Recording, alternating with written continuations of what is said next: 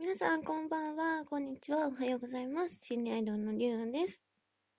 今回も自己物件日記からいきたいと思います。りゅうの自己物件日記。前回、前々回は、引っ越してからと1週間後ぐらいだったんですけど、その後ですね。その後も、まあ、住んでたら、えっ、と、急に頭がものすごく痛くなって、こう吐いてしまうことが増えて、ここからちょっと吐き癖が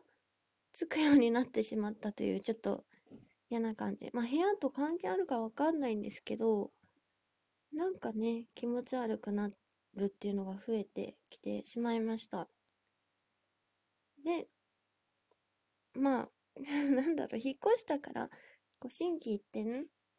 前髪をパッツンだったのを、ちょっと分け始めました。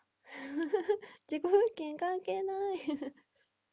なんですけど、まあちょっとね、それで表情が明るく見えるようになったかなって思います。で、まあ、家の方ですね、家では、えー、お風呂場に行くドアが勝手に開いてしまるを夜中に繰り返すようになったんですよ。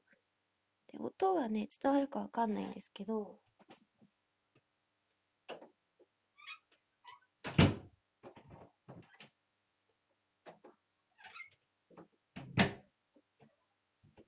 こういう音が夜中にずっと繰り返して、なんなんだよって思って、起きてお風呂場の方見に行くと、まあ、そこに何も変化はなく、寝る前と一緒なんですよね。で、まあ、また眠れなくなるという。で、それと同時に、まあ、ずっと基本は、そのお風呂場に行くドアは閉めてるんですけど、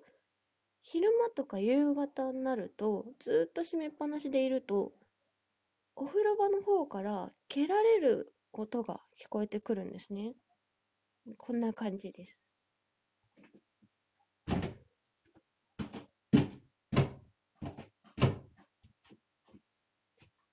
こういうどんどん蹴る音が聞こえてきて、なになに？って言って、まあ、見に行くんですけど、また特に何もなく、っていうことがすごく増えてきました。何なんですかね？やっぱ、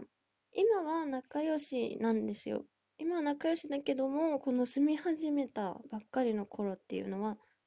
ものすごく、いや、こいつ誰だよって思われてて、その最初にね、内見の時に男性の幽霊さんが見えて、えっと、この方を、まあ、一応カズさんと名付けまして、カズさんにずっと睨まれてて、まあ、でもカズさん側からしたら、自分の家に知らないやつやってきたみたいな感じだと思うので、なんか寝るのを妨害したり、結構なんか精神的に来るようなことをされてた気がします。最初の頃は。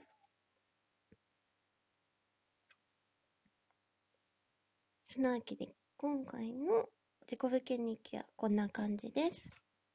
続いて、お悩み相談コーナー。今回もお悩みをいただいてます。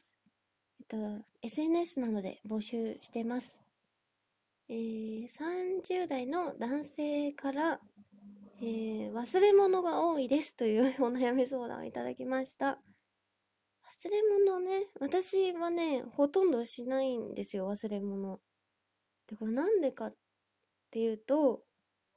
前の日に次の日の持ってくものとか服とかを全部準備するんですよ。まあ普通、普通だけど、普通の答えだけど、それを絶対やってて、うん、当日やると絶対忘れるから、前の日とか、もう早い時、気合入ってる時だと、一週間前からこの服着るって決めて用意して置いてることが多いです。ぜひやってみてください。忘れ物って大変ですよね。私の友達も結構忘れ物しちゃう人が多いので、うん。忘れ物しないように頑張れ なんで今回からちょっと新しい企画、リアのおすすめホラー今、ホラーと一括りにしてますが、映画とか本とか、うーん、まあ、いろいろ紹介していけたらなと思います。えー、本当に個人的に好きな作品ばかりを紹介させていただこうと思います。まずは、えー、映画から行こうかな。ホラー映画、悪夢探偵1と悪夢探偵2です。これはね、めちゃめちゃ怖いんですよ。あの、ふ、うんと、副業じゃない、本業が DJ の、あの、H さんが喜びそうな感じがする。いつも、ね、このホラー映画悪夢探偵はどういう話かっていうと、人の悪夢の中に入り込める主人公の話なんですよ。で、警察が解決できなかった、なんか、夢を見ながら自殺したっていう人たちの事件を解決するために、この悪夢探偵に捜査に協力してくださいって頼むんですけど、うん、テーマが夢なんですよね、だから。悪夢探偵っていうタイトル通り、夢が出てくるもので、で、この DJ のね、H さんとよく夢にまつわる怖い話、怪談を、こう、あ、なんだろうな。き、人から聞いたら、私は絶対その H さんに伝えるっていうのをやってて、なんか、夢なんだけど、夢じゃない怖い話っていうのが、すごくね、最近好きで、なんか夢は夢だけど、夢じゃなくて現実もリンクしてるんじゃないかっていう。まあね、夢の話なんでまだわかんないんですけど、で、その、H さんの、DJ の H さんの指令の方で、この脳のお医者さんがいて、で、夢の研究をずっとされてるっていう話から、余計なんか夢にまつわるのがすごい好きになっちゃって、いや、そういえば私悪夢探偵めちゃめちゃ好きだったなっていうのに最近気づいて、これも夢の話だって思って、今度おすすめしてみようかなと思ってます。そして、ホラー映画から、えー、もう一つ。これはめちゃめちゃ有名なやつなんですけど、サイレントヒルです。映画のね。これもね、めちゃめちゃ好きで、あの、年に1回は必ず見るんですよ。もうね、ずっと、毎年見てます。な、なんでって言われたら わかん、わかんないけど、こ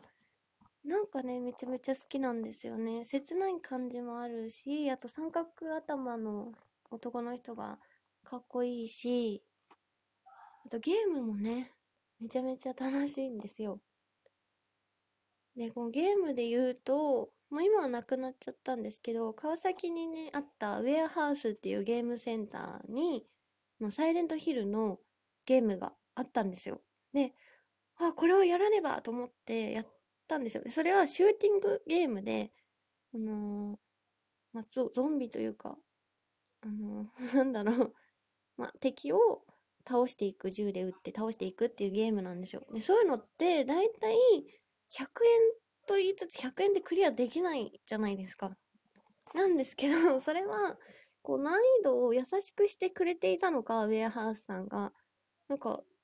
どんどんどんどん進めちゃうんですよ。で、だんだん、この銃も重いし、なんか疲れてきて、もうなんもういいもういいよ、もういいよ、負けよう、負けようとかって思うんだけど、どんどんどんどん進んでしまうっていう思い出もあって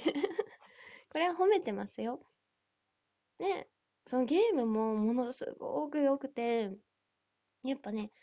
こう、サイレンがね、怖いですよね。あの、うーっていうサイレンが、めちゃめちゃ怖くて、ね、あの、闇の世界も好きなんですよね。怖いけど好き。うん、ちょっとエロい看護師さんたち、音に反応するね。とかもすごいなんかいいですよね。エロとホラーのコラボ。そこだけじゃないんですけどね、サイレントヒルもすごく好きで、ぜひね、悪夢探偵は1と2があって、サイレントヒルも、あのー、1と2があるんですよね。だけど、私的には1の方がおすすめで、2はよりゲーム感が強いんで、1ばっかり見てます。どっちもね、ホラー映画なので、よかったらレンタルしてみてください。見たことあるよって方も、よかったらね、また見ていただいたら新たな発見があるかもしれないので、ぜひぜひお試しください。そんなわけで、今回も聴いていただきありがとうございました。また次回、聴いてください。バイバーイ。ありがとうございました。